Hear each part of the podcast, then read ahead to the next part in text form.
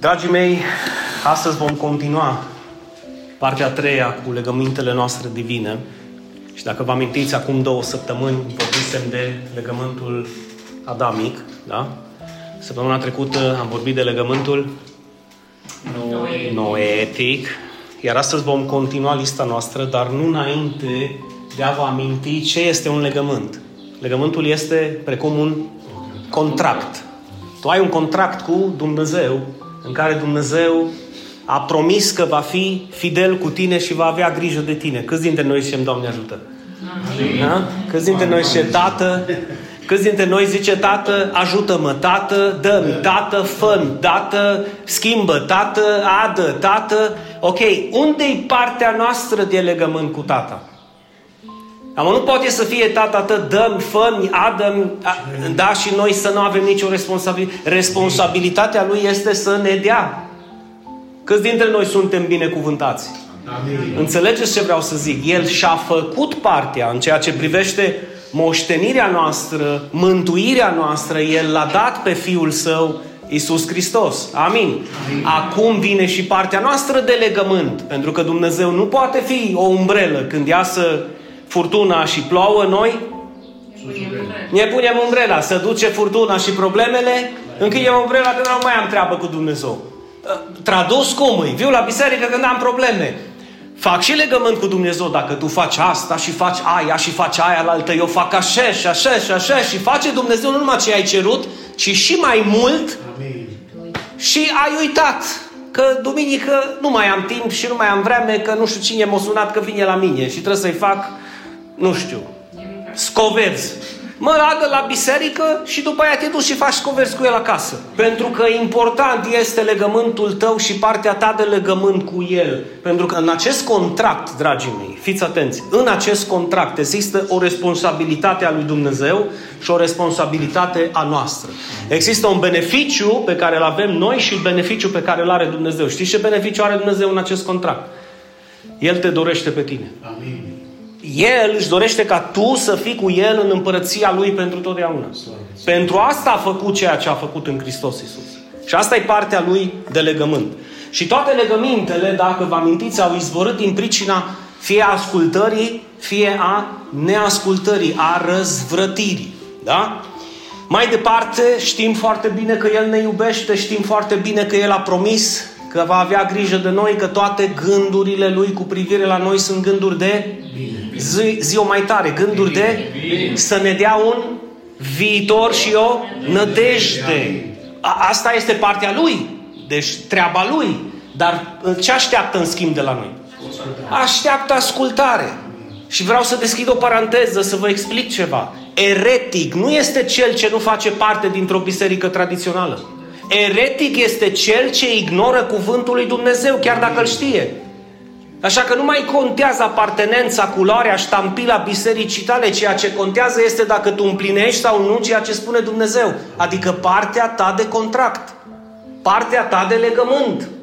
Și fiți atenți ceva, nu vă mai uitați în dreapta, în stânga, înainte și înapoi care cum împlinește. Uită-te în oglindă și întreabă-te, cum împlinesc eu cuvântul Tău, Doamne? Poate a venit vremea să te întrebi sincer, nu știu câți ani ai, 20, 40, 50, 70, dar să te întrebi sincer, cum împlinesc eu partea mea de legământ? Cum te ascult eu pe tine? Cum urmez eu cuvântul tău? Asta apropo când ne rugăm, Tată, facă-se ce? Să vedem dacă nu cumva nu mă zicem de dragul de a zice. Adică, Tată, facă-se voia ta și tot voia mea o fac. Este voia Tatălui să venim la slujbă. Este voia Tatălui să ne închinăm lui Hristos. Este voia Tatălui să împlinim cuvântul lui Hristos. Este voia Tatălui să iubim lucrarea lui Hristos. Trebuie doar să ne întrebăm. Este simplu. Este voia Tatălui să ne dezbrăcăm de omul cel vechi. Amin. Este voia Tatălui să nu mă așez cu cei păcătoși la masă. Amin. Asta înseamnă să nu fac ceea ce ei fac. Și fiți atenți, dacă sunteți slabi, dacă sunteți slabi, mai bine nu mergi. Amin. Pentru că mergând e posibil să cazi cu ei. Și în loc să evangelizezi tu pe ei, te evangelizează ei pe tine. Și după aceea diavolul va râde de tine. Căci asta este slujba lui. să ne acuze, să-și bată joc de noi și de chemarea în care am fost chemați. Mai departe, în cazul legământului adamic, cum a survenit acesta? Din cauza cărui fapt? Din cauza neascultării. Dumnezeu a zis, mâncați din toți pomii din grădină, dar nu atingeți pomul cunoașterii binelui și a răului. Taman, ăla l-a atins. Adică Dumnezeu a zis la stânga și omul a luat-o la dreapta. În cazul legământului noetic a survenit din cauza răutății oamenilor. Biblia spune literalmente că răutatea oamenilor s-a urcat până la cer și Dumnezeu i-a părut rău că l-a făcut pe om. Și Isus, înainte de a pleca la cer, într-unul dintre mesajele lui a spus când Fiul omului se va întoarce, vremurile vor fi ca pe vremea lui, ca pe timpurile lui Noe. Ce se, ce se întâmplau pe timpurile lui Noe, vă amintiți? Zice că se căsătoreau și se divorțau. Construiau ca și nimeni altcineva în nicio perioadă. Se dădeau bărbați cu bărbați, femei cu femei. E acum, ca să fie totul legal, dacă unul s-o sătura să fie bărbat la 30 de ani și merge să zică că eu mă simt pe dinăuntru femeie, nu numai că el se consideră femeie, tu trebuie să-l numești femeie și tu. Adică tu trebuie să intri în jocul ăsta absurd în care să te uiți la o vacă și să o numești Adică nu mai contează biologia, nu mai contează anatomia, nu mai contează cum te-ai născut, nu mai contează cromozonii, contează cum mă simt. Hei, și oamenii nu stâmpiți. A fost condamnat unul de 37 de ani pentru omor și când timp ce era procesul, a zis că el e femeie și l-a băgat în, în închisoare cu femeile. Îți dai seama, el, bărbat, ce bine o duce. Că el așa s-a simțit și așa sunt legile făcute. Așa sunt legile făcute. Dragii mei, trăim vremurile lui Noe jet be jet, cum o zis cineva. Amin. Și asta înseamnă, după spusele lui Isus, că El este la poartă și revine. Amin. Asta mai înseamnă că exact cum nu credeau ăștia de pe vremea lui Noe 120 de ani și își băteau joc de Noe când Noe predica și le zicea va veni un potop, Dumnezeu va judeca această lume, întoarceți-vă la Dumnezeu își băteau joc de el. Ei, când arca s-a închis, ei au realizat că Noe nu era un mincinos. Cum vor realiza mulți că nici eu nu sunt și nici tu nu ești, dacă ai predicat Evanghelia. Și la un moment dat arca cerului se va închide și nimeni nu va mai putea intra. Lăsați-vă de jocurile astea și teatrurile și pamfleturile astea ieftine, că după ce mori îți aprinde cineva o lumină și să roagă pentru tine. Dacă ai murit fără Hristos, se poate ruga pentru tine tot pământul și se va ruga în zadar. Nu rugăciunile alea după moarte te salvează, ci Hristos în timp ce tu ești în viață. Hristos nu la morți le-a zis urmează-mă, ci la cei vii. Deschideți-vă urechile pentru că e vorba de un legământ. Fiecare legământ pe care noi îl vestim de două săptămâni încoace are ca țintă legământul suprem și anume legământul cel nou stropit cu sângele lui Hristos. Amin. Dar răutatea a fost mare a oamenilor. Vă amintiți ce s-a întâmplat? După potop, face Dumnezeu un legământ cu Noe și îi spune niciodată n-am să mai distrug lumea prin ape. Și uite, ăsta e semnul meu. De câte ori o să-l văd, o să-mi aduc aminte că eu n-am să vă mai distrug cu ape, adică și-a arătat mila și bunătatea și îndurarea. Ei bine, se înmulțesc oamenii pe pământ, se înmulțește, știi? Imediat după, ce a apărut? S-au umflat oamenii ei, au zis să vor construi un turn și vor ajunge la o să ne facem un nume, măi, auzi mă cum sună. Deci o să ne facem un nume. Imaginați-vă. O să ne, noi o să ne facem un nume. Ca să-i arătăm noi lui Dumnezeu cine suntem noi. Nu vi se pare cunoscut? Lasă-mă biserica, mă, că eu n-am vreme de biserică, îmi construiesc eu negoțurile mele, îmi construiesc eu afacerile mele, îmi construiesc eu viitorul meu, că n-am eu timp de așa ceva. Și nu mai vezi că să lege praful de pe o zi pe alta. Și n-ai construit nimic. De ce? Pentru că despărțit de Hristos nu poți să faci nimic bun cu adevărat. Astea sunt cuvintele Lui, nu ale mele. Așa că dacă vrei să construiești ceva, dacă vrei să faci ceva, lasă-L pe Hristos să fie centrul vieții tale și a familiei tale și vei vedea cum lucrurile se schimbă.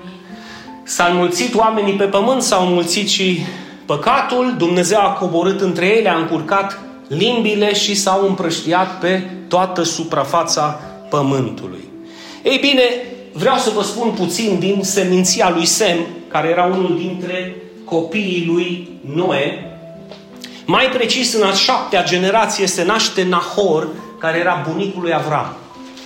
El avea 29 de ani când îl naște pe tatăl lui Avram, Terach, la vârsta de 70 de ani. Lui Terach îi se naște fi și fiice, dar în mod special îi se naște Avram, Nahor și Haran și i-am scris pe aceștia trei deoarece uh, sunt mai importanți, să zic, în ordinea cronologică și în legământul despre care vorbim. Lui Haran, unul dintre frații lui Avram, i s-a născut Lot. Vă amintiți de Lot, da? Haran, tatălui Lot, fratele lui Avram, moare înaintea tatălui său, Terah. Și uh, dacă citiți puțin în Scripturi, vedeți că tatălui Avram, Terah, a luat prima inițiativă spre pământul făgăduinței. Le ia pe Avram și pe Sarai, care după aceea a fost Sara, și pe nepotul său Lot, da, copilul lui Haran, și ies din Ur, după ce tatăl lui Lot moare. Și merg până la pământul Haran, iar Terah, tatăl lui Avram, moare acolo. Exact în acel moment îi apare Dumnezeu lui Avram și îl cheamă făcându-i următoarea promisiune. Ieși din țara ta și vină în țara pe care ți-o voi da eu. E ca și cum ar zice, nu te mai duce la stânga, ci te rog frumos să vii la dreapta. Nu mai, nu mai împlini planurile tale, ci vezi că am planuri cu tine și sunt planuri mari. Pe urmă îi spune Dumnezeu, te voi face, Avram, pe tine, te voi face o națiune mare, te voi binecuvânta și voi face numele tău cum? Mare, ca să fii o binecuvântare. Nu doar să binecuvântezi, tu însuți să fii o binecuvântare. Îi voi binecuvânta pe cei ce te vor binecuvânta. Ce frumos sună, așa? Vedeți de ce suntem chemați la binecuvântare? Pentru că întotdeauna când tu binecuvântezi pe cineva, Dumnezeu zice, hopa, e, dacă când tu chelești de mâini și de picioare și nu binecuvântezi pe nimeni, Dumnezeu nu are cum să răsplătească binefacerea ta, pentru că nu există sau este prea mică. Deci îi voi binecuvânta pe cei ce te binecuvântează, dar îi voi blest, îl voi blestema pe cel ce te blestemă.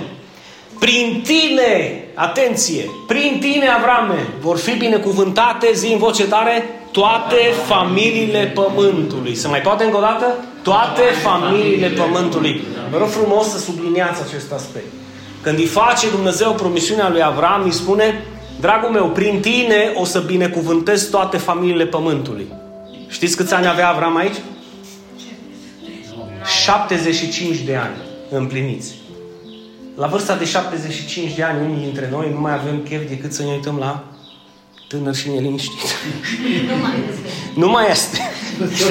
nu știam că nu mai este, dar știam că m-am dus în, în Costa Rica și rula episodul 1400 și nu mai știu cât. Nu, no, imaginează. Au trăit, s-au, s-au căsătorit, au divorțat, au avut copii și nepoți în acela serial. Mai ceva ca dallas Dar la 75 de ani, la 75 de ani, dragii mei, Avram supus, da sau ba? Amin. Ascultător? Amin. Smerit? Amin. Să asculți vocea lui Dumnezeu și să zici, iată-mă, trimite-mă pe mine. Vrei să mă duc? Mă duc. Vrei să stau? Stau. Vrei să las totul în urmă? Las totul în urmă. De ce? Sau pentru cine? De dragul tău și pentru tine. Asta a fost atitudinea lui Avram. Atitudinea lui Avram, 75 de ani. Hai că dacă era de vârsta lui Gadiel, ziceam toți, no, bine, bine, știți că noi obișnuiți să zicem, a, eu nu mai am 20. Știți? Vă aduceți aminte? Sau, eu nu sunt Iisus Hristos. No, bine, nu ești. Dar fiți atenți, mulți dintre noi nu suntem așa de bătrâni ca și Avram. Ce ne împiedică cu puterea pe care o avem să urmăm ceea ce Avram a urmat? Adică glasul lui Dumnezeu. Supus ascultător, smerit, umil, pleacă și își lasă pământul ur și fiți atenți, prosperă absolut în toate împreună cu Lot. Știți cine era Lot? Vă amintiți cine era Lot? Nepotul lui. Da? Copilul fratelui său care a murit. Merg împreună și prosperă. Dragii mei, când zic prosperă, efectiv au prosperat și au fost binecuvântați cum nu vă puteți închipui. Dar apare o problemă și ei trebuie să se despartă. Deci oițele și turmele lui Lot intrau pe pământul și se amestecau împreună cu turbele lui Avram. Și atunci ciobanii între ei au început să zică, ale sa noastre, ba nu, ca să la stăpânul meu Avram, nu, astea sunt ale mele și ale sa lui Lot. Și au început să se căiereze între ei și a venit Avram cu, cu smerenia și înțelepciunea lui și o zbă Lot. Da. Nu avem noi toată țara asta în fața noastră. Ba da, te rog frumos, privește, zice, și alege ce vrei tu. Dacă tu o iei la stânga, zice, eu o iau la dreapta. Dacă tu o iei la dreapta, eu o iau la stânga. Adică dacă tu mergi în față, eu mă duc în spate, ca să nu fie ceartă între noi. Ce frumos, așa? Spre de, de era Ardelean, Avram, acolo. Deci îl făcea pe Lot, nu cu apă și oțet, cu acid sulfuric. De nu mai, Lot nu mai putea, îi scotea ochii, cred că nu mai putea să meargă pe niciun pământ al făgăduinței, dar l-a lăsat și o zis, mă, du-te și fă ce vrei tu. Fii atent, îți dau posibilitatea să alegi tu primul. Eu îți dau posibilitatea să alegi primul. Și să uită, să uită Lot așa și vede câmpia Iordanului, zice Scriptura că era umedă, adică fructiferă, precum grădina Edenului, precum țara Egiptului. Și au zis, Asta o iau. Și Avram i-a zis, iau. Tu iei aia? Deci eu rămân aici în Canaan. Și s-a dus Lot, a nostru săracul, aproape de Țoar, de fapt între Țoar și Sodoma și își pune cortul acolo cu vacile, cu turmele, să căsătorește și își duce viața înainte. Ne întoarcem noi la Avram, în momentul în care Avram rămâne în țara promisă, în țara Canaanului, apare Dumnezeu încă o dată în capitolul 13 și îi spune Avrame, îți voi mulți urmașii ca și pulberea pământului. Îți voi mulți urmașii ca și... Adică, literalmente, Mihaela, îți voi mulți urmașii ca și nisipul mării. Poți să numeri nisipul mării? Ei, și Avram la 75 de ani zice, încă o promisiune. Încă o promisiune. Eu, 75 de ani, Sarai, a mea săracă, oricât am încercat, ce să fac? Cum să fac? Ce pulbere? Ce nisipul mării? Ce bi- națiuni binecuvântate? Unde-i numele meu? Unde-i binecuvântarea mea? Înțelegeți? Dar el smerit, ascultător, cu credință în cuvântul lui Dumnezeu, a plecat capul și o zis, Doamne, dacă Tu zici că eu voi fi ca nisip, urmașii mei, generațiile mele vor fi așa de binecuvântate precum nisipul măr, păi așa să fie cum zici Tu. Așa să fie cum zici Tu. După toate acestea, Dumnezeu își afirmă legământul cu Avram. Vedeți cum legământul cu Avram se extinde puțin mai, mai mult. Nu este precum a fost cel din Eden, două, trei versete, o sentință și la revedere. Nu a fost precum cel cu Noe, da? Din cauza că ați făcut ce ați făcut, o trebuie să fac ceea ce am făcut, dar uite curcubeul și nu o să mai... Amândouă au fost fără condiții. Deși legământul adamic și legământul noetic a fost incondițional, adică Dumnezeu a zis și omul a ascultat. N-a fost, uh, să zic, omul în legământ în sensul în care dacă tu faci ce eu îți spun, eu voi face. Nu, nu, nu. Pentru Adam a fost o sentință, cu noi a fost o sentință pentru întreaga omenire și aici vine și la lege pe Avram. Nu avem niciun registru în Biblie în care să zică că l-a ales pe Avram pentru că Avram era nu știu cum. Întotdeauna alegerile sunt suverane ale lui Dumnezeu și implică grația și harul său. Grația și harul său. Și vă rog frumos să nu plecați prea departe, bă, că părintele nostru Avram, părintele nostru Avram, când a fost în Egipt, aduceți-vă aminte că o dat chist cu nevasta de două ori și o mințit și o că nu e nevasta, că e soră sa. Deci, haideți un pic să vedem că a fost și el om ca tine și ca mine. Și el a denaturat adevărul și el a umblat pe căi greșite și cu toate acestea Dumnezeul... Mă, dragilor, știți care este învățătura? Dumnezeu nu caută oameni perfecți. Amin. Pentru că dacă ar fi căutat oameni perfecți, niciunul n-am fi fost astăzi aici. Dumnezeu caută oameni credincioși. Amin. Să-L creadă pe El pe cuvânt. Nu sunt vrednic din nici eu. Nu sunt bun din De fapt, niciunul nu-i bun. Toți suntem răi. Dar Dumnezeu caută oameni credincioși care să-i poată transforma după chipul și imaginea pe care ei au pierdut-o unde? În Eden. Chipul și imaginea lui Dumnezeu, cea perfectă.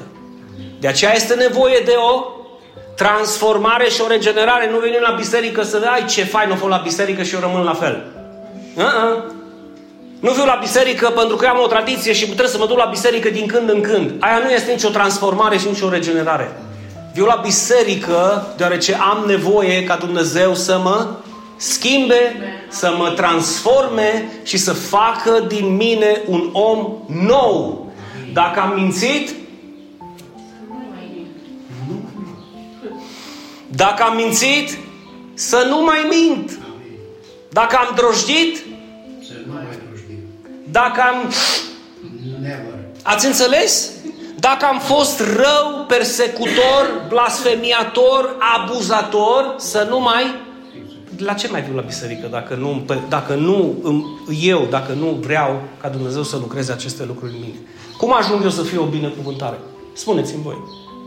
Cum ajung eu să am un nume mare între ghilimele, adică să pot să-L am pe Hristos, ca lumea să poată să vadă lumina Lui prin mine dacă eu nu-L las să strălucească? Pentru că Hristos nu strălucește prin teoria ta, Hristos strălucește prin practica și faptele tale.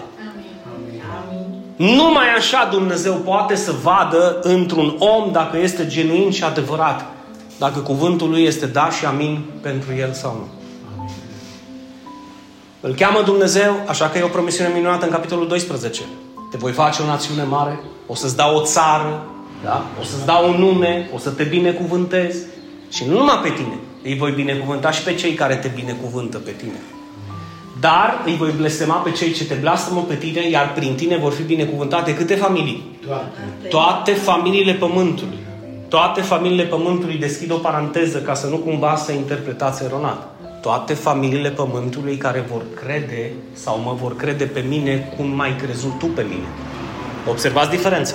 Nu toate familiile pământului sunt binecuvântate în Avram. Să nu cumva să considerați că toate familiile pământului literalmente sunt bine. Nu. Toate familiile pământului sunt binecuvântate prin tine în sensul în care vor avea credința ta. Eu o să-i binecuvântez cum te-am binecuvântat pe tine. Amin. De aceea Avram este numit cum? Părintele credincioșilor sau credinței. Pentru că este un exemplu suprem de credință. Când Dumnezeu zice, lasă totul și urmează-mă, câți dintre noi au zis amin? Amin. Comprendeți? Când Dumnezeu zice, lasă totul și urmează-mă pentru că am pentru tine un viitor, o nădejde, mult mai diferit decât vrei să-l construiești tu, listen to me și ascultă-mă. Asta zice Dumnezeu. Și acum ne apropiem de confirmarea legământului în capitolul 15 din Geneza. Și fiți atenți cum începe Dumnezeu. Avram, nu te teme. Nu te teme. De ce? Pentru că întotdeauna când se apare Dumnezeu, întotdeauna când Dumnezeu vine în panorama, în viața ta, există parcă o teamă. Cum fac? Oare ce fac? oare bine? Cum de m-a ales pe mine? Cum de și-a pus privirea peste mine? Păi eu sunt așa și eu sunt. Dumnezeu știe cum ești. Dumnezeu știe cum suntem. Dar mă repet încă o dată și aș vrea să te duci astăzi de aici cu acest adevăr. Dumnezeu nu caută oameni Dumnezeu caută oameni credincioși. Avram nu era perfect. Și Avram, uitându-se spre sine, l-a luat frica. De câte ori când te-ai uitat spre tine, ai zis, nu pot să-mi ridic capul din pământ în fața ta. Nu pot, nu pot să intru în această prezență că mă simt murdar, pătat și vinovat. În astfel de cazuri vine Dumnezeu și zice, nu te teme. Nu te teme, eu sunt scutul tău. Da? Apropo de Eremia, apropo de Isaia, apropo de profeții care au fost chemați să vorbească în numele lui Dumnezeu, de asemenea le-a spus de nenumărate ori Dumnezeu, nu te teme că eu sunt cu tine, nu te înspăimânta. Și exact asta îi spune lui Avram. Avram, eu te cunosc. Eu îți cunosc păcatele pe care încă nu le-ai comis. Eu îți cunosc viitorul. Eu știu unde te împiedici, eu știu unde o să caz. Cu toate acestea. Cu toate acestea. Pentru că mi ești credincios, te chem să mă urmezi. Și vreau să închei un legământ cu tine. Doamne, dacă ar fi câteva inimi care să înțeleagă acest lucru. Ca să puteți să contemplați legământul lui Avram cu tine. Să faci doar o mică aplicare și să vezi că ale sale cuvinte au rămas aceleași. Amin. Pentru că El este același. Oare când îți spune Dumnezeu, lasă pământul tău, lasă familia ta, la ce credeți că se referea? Dacă nu la poverile, tradițiile, ritualurile cu care am fost împovărați de mici fără consimțământul nostru. Lasă tot și urmează-mă pe împlinește cuvântul meu. Nu sta tu să vezi cine are dreptate. Eu am dreptate, Avram. Avram, eu am dreptate. Și atunci când Avram a început să nu se mai uite la ritualurile și tradițiile lor și a pus capul în pământ și s-a uitat la el ce a zis? Mi teamă. În gândul lui și inima lui striga, mi teamă de tine, Doamne, de sfințenia ta, de dreptatea ta, de puterea ta, de mărirea ta. Și Dumnezeu îi zice, hei, nu te teme. Poate mulți trebuie să asculte și astăzi acest cuvânt. Nu te teme. Nu te teme că eu scutul tău, adică vor da în mine, nu în tine. Vor da în mine, nu în tine. Blestemul care ar trebui să te atingă pe tine, nu te mai atinge, că eu sunt scutul tău. Te va atinge binecuvântarea. Moartea care ar trebui să dea în tine, nu mai dă în tine, că dă în scutul meu. Eu sunt scutul tău. Și răsplata mea este este foarte mare dacă ce așteaptă Dumnezeu de la noi. Dacă mă asculți. Dacă mă asculți. Și aici vine legământul propriu-zis, confirmat de Dumnezeu. Avram îi spune că întotdeauna când Dumnezeu ne cheamă, știți cu ce ieșim prima dată? Cu shotgun cu pușca. Cum să mă chem tu pe mine? Cum să te urmez eu pe tine? Am atâtea de lucru, am atâtea responsabilități, am atâtea pe cap, pe inimă, pe familie, pe... Nu pot, alege-l pe el, pe ea. Sau te-aș urma dacă mi-ai da nu știu ce. Te-aș urma dacă ai fi făcut pentru mine ce ai făcut și pentru... Și tot timpul comparații. Ei, și Avram s-a comparat cu alții care nu erau chemați de Dumnezeu și aveau moștenitori. El, săracul de el, nu-l avea decât pe Eliezer, că era administratorul afacerii lui, în alte cuvinte. Avram l-a pus pe Eliezer slujitor să vadă de negoțul lui, de turme, de vaci, de oi, de capre, de tot ce avea el. Și îi zice Avram, stăpâne, Doamne, ce-mi vei da? Adică tu mă chem, mă binecuvântezi, dar dincolo de teorie, ce-mi, ce-mi dai mie? Căci mor fără, fără moștenitori, fără copii. Iar moștenitorul casei mele cine Eliezer din Damasc, slujitorul pe care l-am chemat să aibă grijă de negoțul meu, de afacerea mea. Iată că nu mi-ai dat, era un pic, așa că și noi obișnuim să îi reclamăm lui Dumnezeu. Nu mi-ai dat cum mi-ai dat. Ha? Că dacă îmi dădeai cum mi-ai fi dat și eu aș fi făcut ceea ce faci. Aici Avram, gândești că o geană ardelenească găsim în el. Un pic acolo, așa. Nu mi-ai dat. Eh, nu? Nu mi-ai dat. Mie nu mi-ai dat urmaș. Uită-te nici la vecini câți urmași au. Uită-te nici au în curte. Uite ce case au. Dacă mi-ai fi dat și eu aș fi putut să te urmez. Dar mă chem să mă duc din pământul meu, din țara mea, unde ne-am pus cortul 75 de ani, unde m-am obișnuit cu toate, știam unde să mă duc la stânga, la dreapta, toată lumea, Don Avram, Don Avram, să trăiți Don Avram și viu aceea în țara Canaanului și mai trebuie să văd cum trăiesc, să nu cumva să mă lovească cineva în cap. Și pe deasupra nu-mi dai nici moștenitor. Am un slujitor, săracul, că după legile lor vechi, așa era. Dacă murea Avram fără moștenitor, toată averea era pe numele lui Eliezer. Apoi gândiți-vă la Eliezer cum se ruga. Ia, Doamne, nu ți-l duci acasă, Doamne. Ha? Câte vaci, ha? câte mașini, câte negoții. Eu care am venit într-un salar bun, că dacă din moment ce nu au plecat înapoi în Damasc, înseamnă că Avram l-a plătit bine. Da, da, mai știi dacă s-o fi săturat cu ăsta? Poate o fi fost fidel, poate nu o fi zis nimica, dar poate la un moment dat o fi zis, Doamne, îl duci acasă sau chiar nu eu să, să-l trimit? Ha? Hai să ne întoarcem la el. Versetul 3. Cuvântul Domnului a venit la Avram spunând, nu acesta este moștenitorul tău. Nu Eliezer. Avrame, Gândiți-vă el silencio, tăcerea care s-a așternut pe Stavram, mâlc, nu mai zis nimic. Nu Eliezer va fi moștenitorul tău, ci unul care se naște din tine, el îți va fi moștenitor.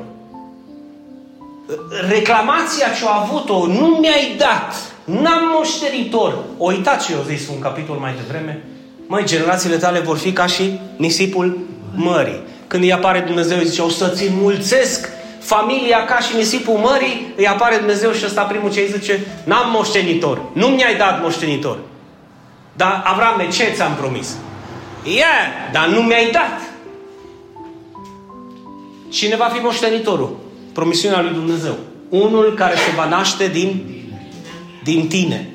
Adică sânge din sângele tău.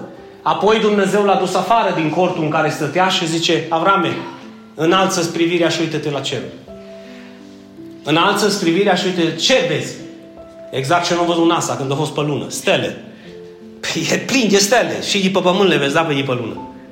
Deci stele, păstă stele, numărele, nu pot. Încearcă, nu pot. Fă un sacrificiu, nu pot. Ai încercat să numeri stelele vreodată? Cât ies?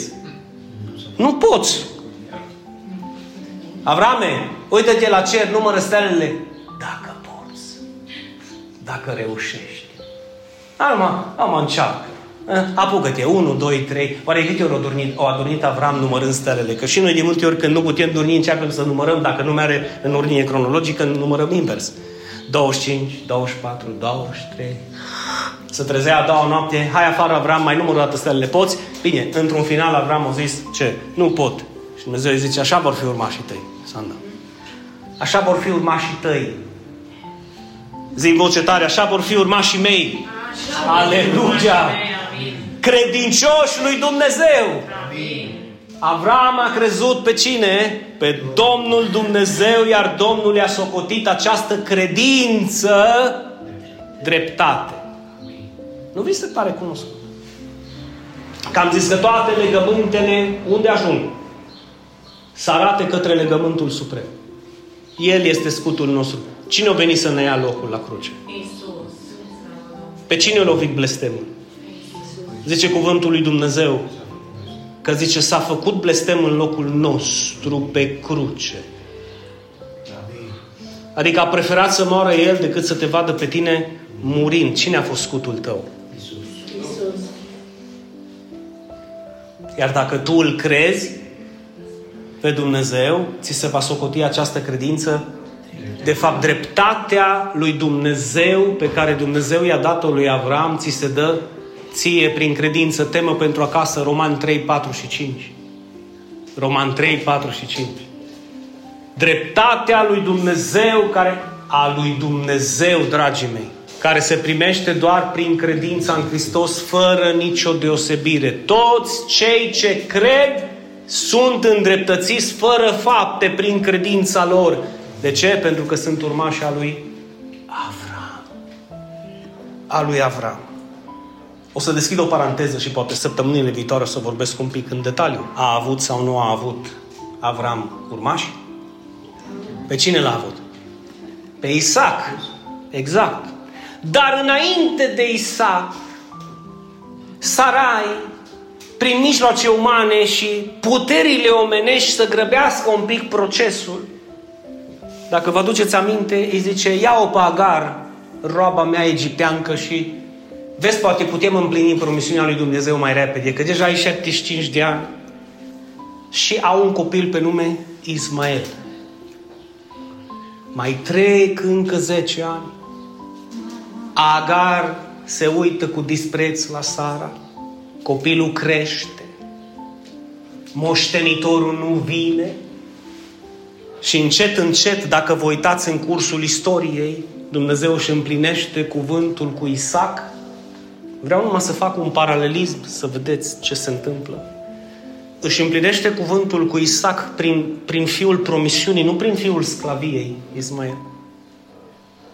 Când îl are Avram pe Isaac, în ziua în care l-a înțărcat pe Isaac, Avram dă un ospăț mare. La ospățul acela Ismael fratele vitreg al lui Isaac, râde cu bajocură. Sara vede. Și îi zice la Avram și o alungă pe Agar și pe Ismael împreună. Ei rătăcesc prin deșert, rămân fără apă. Când se termină apa, îl lasă la un, la un mărăcin, la un copac mic, la umbra lui și zice, mai bine las aici și mă duc mai încolo ca să nu-l văd cum moare. Pentru că era milă de el. Îi apare un înger lui Agar și îi zice, la o aruncătură de băți am un izvor, ia copilul și du-te și... Povestea scurtă, își ia copilul, beau apă, se hidratează, se duc. Ismael ajunge un vânător iscusit cu arcul. Agar îi aduce o nevastă egipteancă, 12 copii, exact ca și cele 12 seminții din Iacov. 12 seminții și apare, știți foarte bine ce, tot ceea ce înseamnă religia musulmană. Scrie 570 de ani după, după Hristos, la 570 de ani apare Mohamed, dacă nu mă înșel, în Coran, este scris la un moment dat că poporul evreu, Israelul, n-a înțeles promisiunea, deoarece Dumnezeu pe Ismael I-a cerut lui Avram pe Ismael să-l sacrifice, nu pe Isaac și Ismael era copilul promisiunii, nu Isaac. Ei și astăzi cred așa ceva. Dar am să vă vorbesc despre cele două mari imperii, să zic așa, pentru că până la urmă ceea ce vedeți voi astăzi nu-i de astăzi. Nu-i de astăzi. A început exact la încercarea lui Isaac. Bazjocura râsul și toate cele au apărut și vor apărea. Acum dacă tu vorbești cu cineva, o să zică cum să aibă, vă, Dumnezeu un copil. Unul singur e Dumnezeu, e Allah. Da. Și nu Isaac, copilul promisiunii, că e... Dar noi le lăsăm deoparte, pentru că înțelegem cum au fost formați, că am fost întrebat bine și ăștia cum au apărut și din cine au apărut și cum au apărut. Așa au apărut. Așa au apărut. Și ne întoarcem puțin la Avram. Noi știm că Dumnezeu l-a chemat pe Avram și a cerut lui Avram să-l sacrifice pe Isaac. Acolo a fost testul credinței. Nu doar aici, că Avram l-a crezut și gata. Și acolo, când i-a zis, urmașii tăi vor fi ca și nisipul mării, dar ia copilul, unicul tău născut și sacrifică-mi. Adică i-a cerut tot ce a avut mai iar arată tot legământul spre Tatăl din ceruri care își sacrifică propriul copil pentru, pentru noi.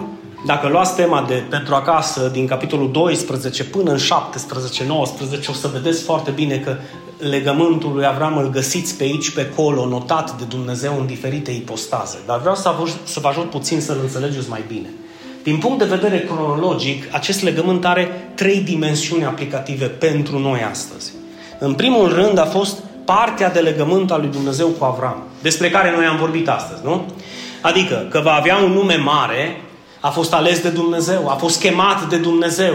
Și toți ceia pe care Dumnezeu îi cheamă, îi face mari, nu datorită că ei ar fi mari, ci datorită că El este mare în ei.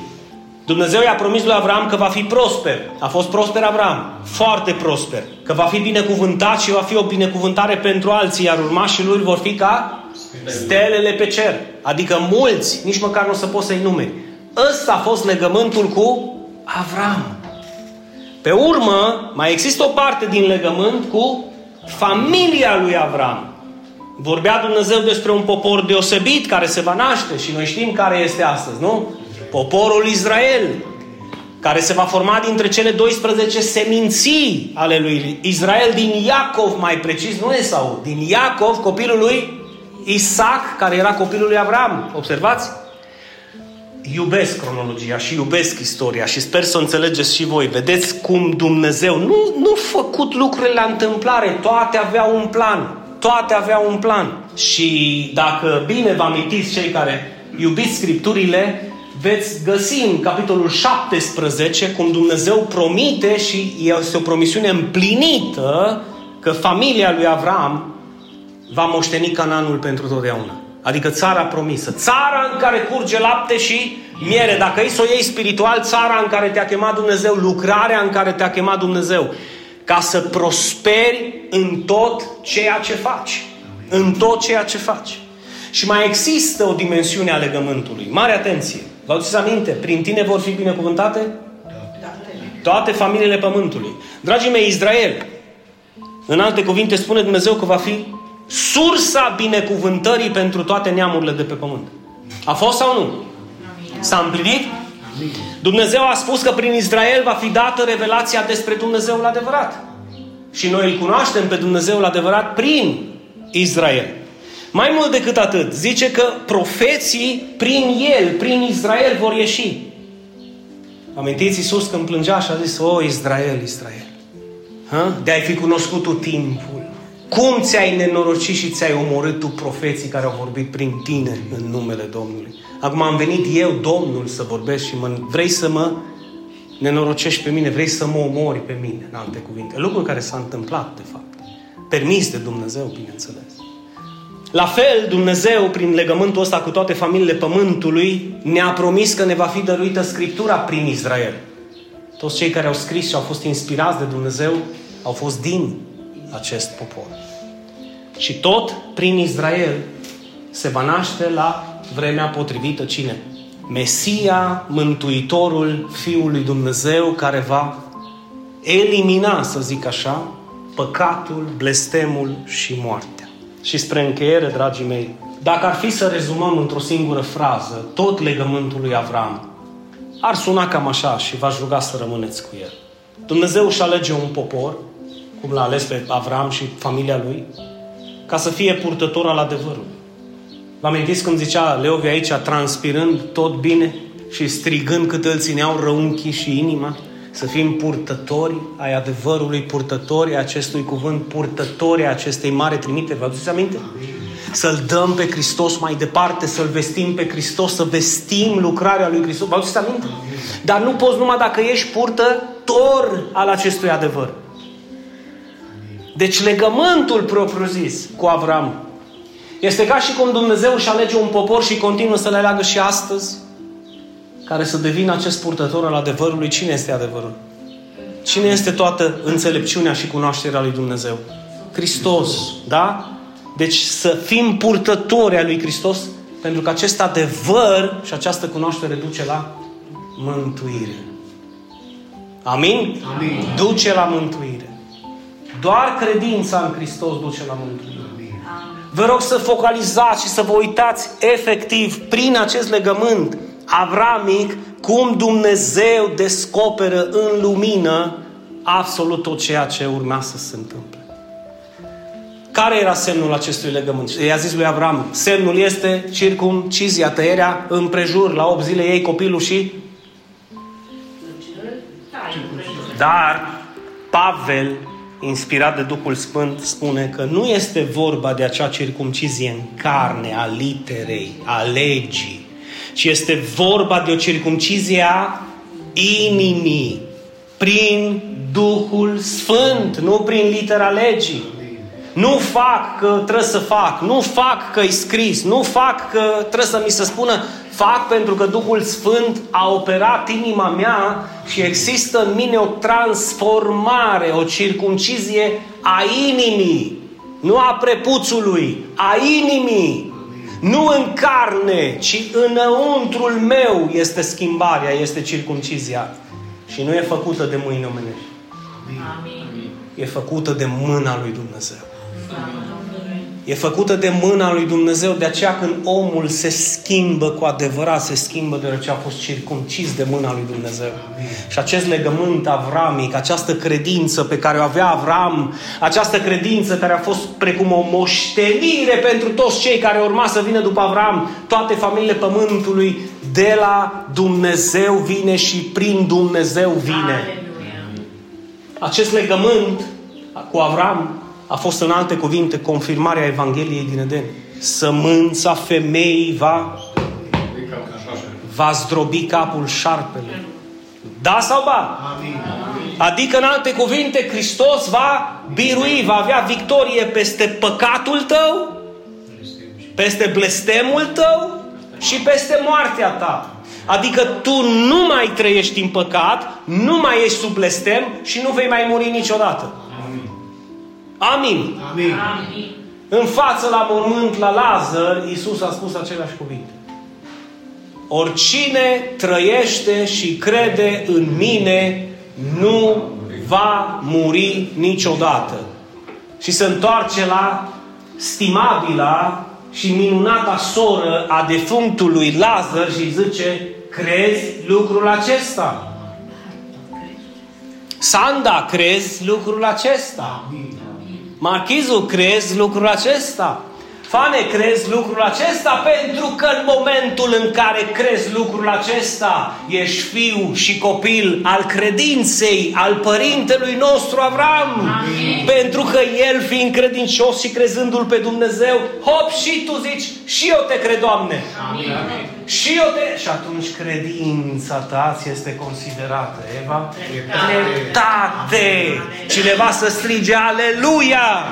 Santo es el Señor! Pe urmă, în consecință, dacă sămânța femeii a zdrobit capul șarpelui și noi, noi prin Hristos am biruit păcatul, fiți atenți, nu doar că Hristos biruie păcatul original, cel din Eden. Aici vorbim și de păcatele noastre. Amin. Prin Duhul Sfânt și circumcizia inimii tu biruiești și păcatele. Bine, asta dacă nu iubești păcatul mai mult decât pe Hristos. Amin. Și atunci nu poți să fii sămânța lui Avram.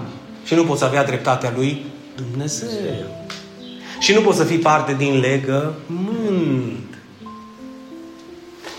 Deci ăsta e legământul cu Avram, o confirmare din Eden când o zis, a, o mi-a greșit poporul, dar am un plan.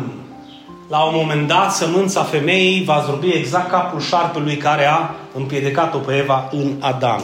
Iar în consecință, când Hristos biruiește în tine păcatul, blestemul și moartea, în Hristos Iisus, citește cu mine în voce tare, doi și binecuvântarea lui Abraham să ajungă la mine.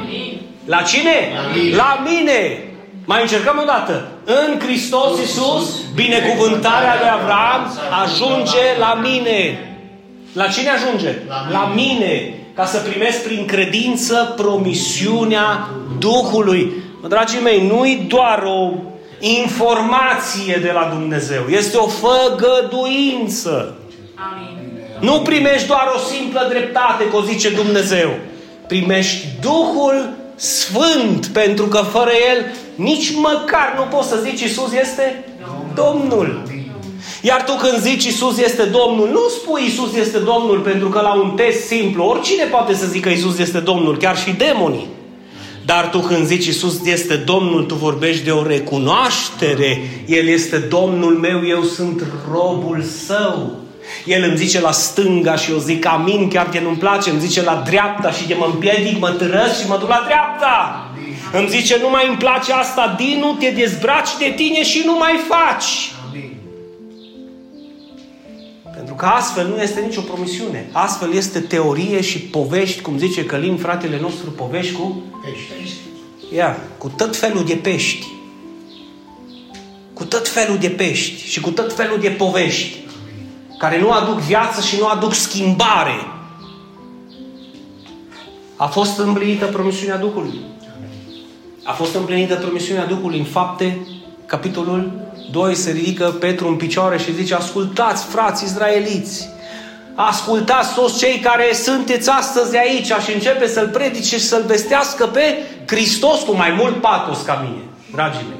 Că nu avea o audiență de 30 de oameni, că avea o audiență de păstă 3000 de oameni, pentru că 3000 de oameni doar dintre cei care au auzit s-au întors la Dumnezeul cel viu și exact în aceea zi, după ce au auzit Evanghelia lui Petru, că vorbea despre Hristos, și în momentul ăla se ridică 3000 de oameni și zice, vreau să intru în apa legământului și să fiu botezat în numele lui Isus Hristos, pe care tu îl vestești. Și au intrat și au încheiat legământ cu Dumnezeu, fără să fie împinși de... Vedeți ce face Duhul Sfânt? Nu, nu, nu trebuie să roage de ei. Nu te-ai gândit să te botezi și tu. Crezi că a venit vremea? Nu, nu, nu. Când Duhul Sfânt vine, tu nu mai, ție nu-ți mai trebuie invitații speciale de la nimeni. Pentru că tu nu-ți dorești decât un singur lucru. Vreau să fiu parte din legământ, să ascult de Domnul și Dumnezeul meu și să împlinesc cuvântul scurtător. Amin. Și încheiem. Galaten, capitolul 3 cu 7. Înțelegeți deci că cei ce au credință aceea sunt? Fii. De ce, Marchizul? Pentru că și ei cred precum a crezut părintele nostru, Avram. Amin. fără să clintească, fără să clipească, fără să dea înapoi. Dumnezeu a zis și eu am făcut și l-am crezut. Vă imaginați că noi nu aveam spiciurile astea dacă în Eden Eva ar fi făcut la fel? A zis într-adevăr Dumnezeu să nu mănânci din pomul cu Da, mă, a zis. Da, a zis. Noi astăzi nu mai aveam nevoie nici de Mântuitor, nu aveam nevoie nici de un alt legământ. Trăiam în Eden forever, pentru totdeauna. Dar când să ia cineva în cioc cu ispititorul, să începe să... A zi, a zi, da, într-adevăr, a zi, mă, stai mă un pic, mă, nu te apuca de argumentat cu batjocoritorii, mă. Nu te așeza, mă, cu păcătoși și să începi să te iei în clanță cu ei, să-i zici să zică, să zici să zică, pentru că nu va lipsi păcatul, mă.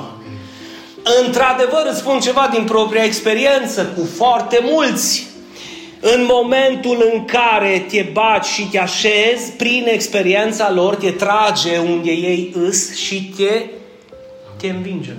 Te învinge. Scurt pe doi te învinge. Ce fain era dacă și Eva era o fică lui Avram. Bine, mulțumim lui Dumnezeu că Eva noastră este. Aleluia! Așa Eva.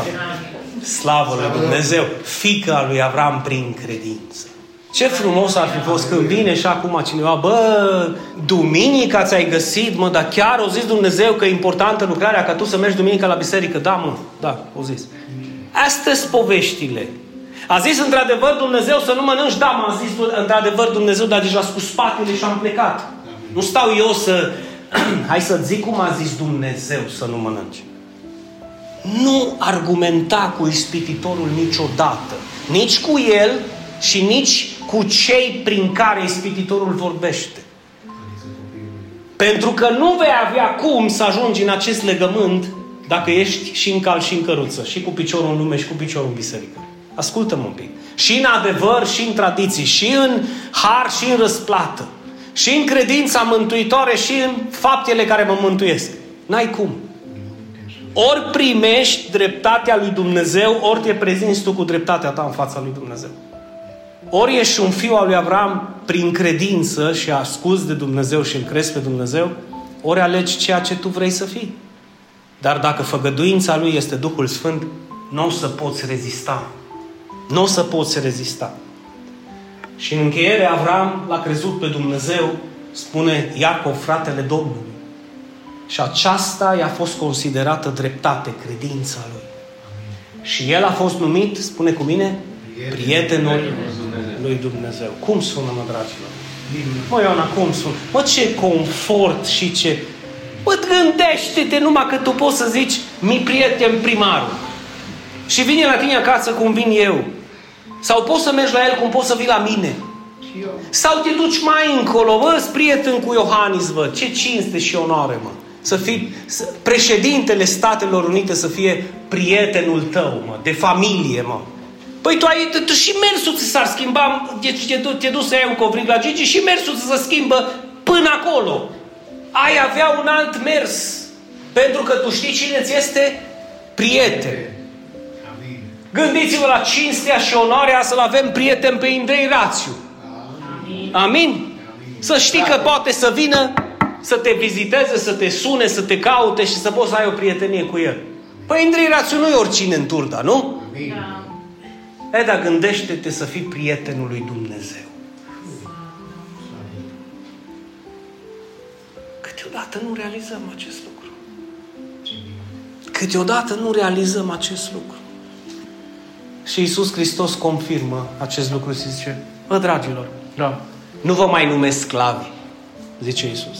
Pentru că sclavul nu știe ce face stăpânul lui, vă numesc prieten, pentru că prietenilor le este descoperit tainele și atunci el, nemai fiind stăpân, convertindu-se în prietenul tău, prietenii își spun unii altora toate secretele. Iar Isus le-a spus ucenicilor și prin ei ne-a spus nouă toate secretele împărăției. că ea este deschisă, arca este deschisă, nu trebuie să faci nimic decât să vii. Masa e aranjată, vinul pe masă, mielul este tăiat, jertfit, pus în farfurii și zice, haideți, haideți, haideți. Și când Dumnezeu își trimite sclavii, unul dintre ei, amărâtul ăsta care vorbește astăzi, unii zic, n-am timp, n-am vreme. Mi-a murit cineva, trebuie să mă duc nu știu unde. Am un negos, trebuie să văd de el. Mi-a, acum mi-am cumpărat o mașină, trebuie să mă o matriculez. M-a sunat cineva și trebuie să le fac ouă umplute. Trebuie să fac curat, trebuie să fac prăjituri, trebuie să fac, trebuie să fac, trebuie să fac. Și vine înapoi sclavii și le zice, i-am invitat, dar toată lumea are câte ceva de făcut. Nu-i bai. Du-te la aia alți care sunt fometați, care au probleme, care au năcazuri, cheamă-i pe ei. Stăpâne, am făcut invitația, precum i-am zis, i-am chemat pe toți, au venit, mai este loc cât buluc. Du-te, ești în piețe, ești pe la garduri și invită pe toți ca să mi se umple casa. Ca să mi se umple casa. Dorința lui Dumnezeu de a fi cu tine. Prietenul tău, Isus, vreau să fii lângă, vreau să fii la masă cu mine. Mă, nu la masă cu Becali, nu la masă cu Indrei, nu la masă cu Iohannis, mă. La masă cu Hristos. La masă cu Hristos. Vă rog frumos să vă închipuiți un pic că lângă Hristos la masă e și Avram. Și Dumnezeu a zis prin Hristos Iisus că noi ne vom așeza la masă cu regii, cu împărații, cu prinții și vom sta la masă cu Avram, cu Iacov, cu Isaac. Vom sta la masă cu patriarhii care l-au urmat pe Dumnezeu așa în neputințele lor și astăzi ne cheamă și El pe noi. A ce vei răspunde tu? Da. Avram a zis, iată-mă, trimite-mă pe mine, Isaia a zis la fel. Au lăsat totul și l-au urmat. Tu ce faci? Ce ești dispus să lași pentru El? Pentru că altfel nu putem să fim fii al lui Avram. Dar prin credință nu doar că ajungem copii al lui Abraham, nu doar că primim dreptatea lui Dumnezeu, nu doar că arca rămâne deschisă, invitația la ospăț rămâne în picioare, ci vom fi prietenii lui Dumnezeu, prietenii lui Isus Hristos. Și asta este vestea bună, pentru că la fel ne numește și Isus pe noi. Spune cu mine, dacă îl cred pe cuvânt. Da sau ba? Amin. Dacă îl cred pe cuvânt, sunt prietenul lui Dumnezeu. Dumnezeule mare, în numele Tău, Iisuse Hristoase, Cel prin care și pentru care au fost create toate lucrurile, Cel care ne-a vestit și nouă vestea bună, că El a venit în această lume ca să-i mântuiască pe cei păcătoși, că El a venit să facă o lucrare atât de minunată în care să putem să fim părtași cu toții. Acest legământ sfânt, Doamne, acest legământ sfânt în care stăm astăzi prin Tine, Iisuse. Te recunoaștem pe Tine și Te binecuvântăm pe Tine, Doamne. Îți mulțumim că prin Avram, când i-ai vorbit, Părinte Ceresc, toate familiile au ajuns să fie binecuvântate pe acest pământ, inclusiv familia noastră, inclusiv familia aceasta a credinței, Doamne. Și vor mai fi binecuvântate și multe alte familii care vor ajunge la Tine prin cuvântul nostru, prin mesajul nostru, că și tu te-ai rugat pentru ucenicii tăi și ai zis, nu mă rog doar pentru ei, ci și pentru cei ce vor crede în mine prin cuvântul lor. Pune în gura noastră cuvântul adevărului. Pune în gura noastră adevărul despre dreptatea lui Dumnezeu. Pune în gura noastră Duhul, Duhul Sfânt puterea, puterea de a vesti adevărul atunci când este nevoie. Pune în gura noastră, Dumnezeule mare credință adevărată și fă din noi un popor ales care să fie purtător al cunoașterii și adevărului, care duce la mântuire. Și numele Tău să fie binecuvântat și slăvit în această lucrare, în această biserică, în familiile noastre și în viețile noastre personale. Doamne Dumnezeule, mă rog, Doamne, să limpezești viitorul care, care se apropie către noi în această dată a botezului, acestui legământ, Doamne. Tu să vorbești fiecărui suflet, fiecărei inim, Doamne. Tu să înlături, Doamne, ispitele necredinței, Doamne. Tu să înlături, Doamne, absolut tot ce ar putea obstaculiza ca un suflet să încheie acest legământ cu Tine. Ne rugăm pentru toți cei care și-au confirmat, Doamne, și-au confirmat benevol acest legământ și doresc să intre în apa botezului, să-i îngrijești, pentru că în acest timp vor fi timpuri de ispită, Doamne. Poate timpuri de prigoană, Doamne. Poate timpuri de încercare, Doamne, dar te rog, Tu, Tu să deschizi calea ca ei să poată să ajungă în apa legământului sfânt și să poată să-L recunoască în public pe Iisus Hristos, Fiul Tău, Părinte Ceresc, prin care, prin care suntem și noi chemați în același legământ nou, stropit cu sângele Lui. Dumnezeule mare, să avem o săptămână binecuvântată, ferită de accidente, ferită de blesteme, ferită de lucrări diabolice, Doamne, ferită, Doamne, de orice lucrare a diavolului și orice lucrare a întunericului, Doamne. Protejarea Ta, mâinile Tale să fie peste noi, peste familiile noastre, copiii noștri, oriunde ar fi, Doamne, și să ne îmbrățișezi cu mâinile Tale de slavă și să ne protejezi, să ne ții alături de Tine în numele Tău cel Sfânt, Doamne.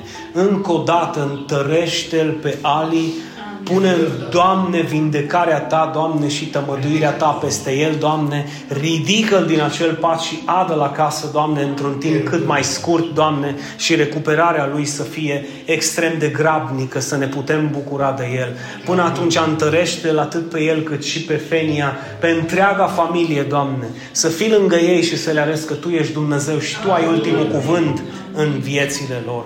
De asemenea, binecuvântează pe Elisa acolo unde Doamne, fă din ea o lumină, Doamne, să poată oamenii să vadă în ea o slujnică șorapă a lui Dumnezeu adevărată, Doamne, lumina lui Hristos în cuvinte simple, Doamne, să ducă mai departe vestea bună dacă e nevoie, poate la alți tineri acolo, Doamne, și să-i dai un timp minunat unde a plecat.